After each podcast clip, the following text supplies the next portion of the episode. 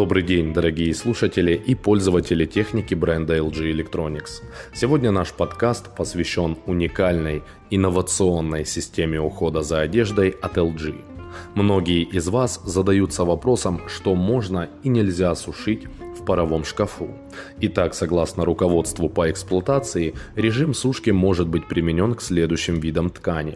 Среди них хлопок, лен, рами – это ткань, изготовленная из волокна китайской крапивы, которая э, служит сырьем для э, изготовления элитного текстиля.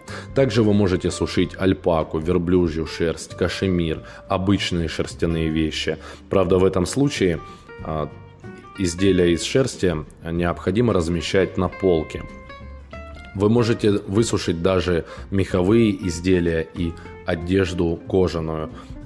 Для этого необходимо загрузить специальный дополнительный режим с помощью приложения ThinQ.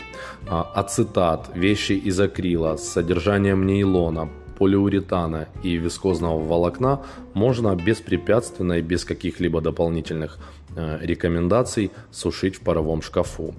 А есть ли вообще какие-то исключения? Что гарантированно нельзя подвергать сушке, дабы избежать повреждения тканей? Не рекомендуется сушить только шелковые вещи. И даже в этом случае однозначный ответ вам даст бирка на одежде. Если вы обнаружите на ней пиктограмму, представляющую перечеркнутый прозрачный квадрат, это говорит о запрете сушки. То же самое означает и круг черного цвета, свидетельствующий о запрете любого, даже самого низкотемпературного нагрева.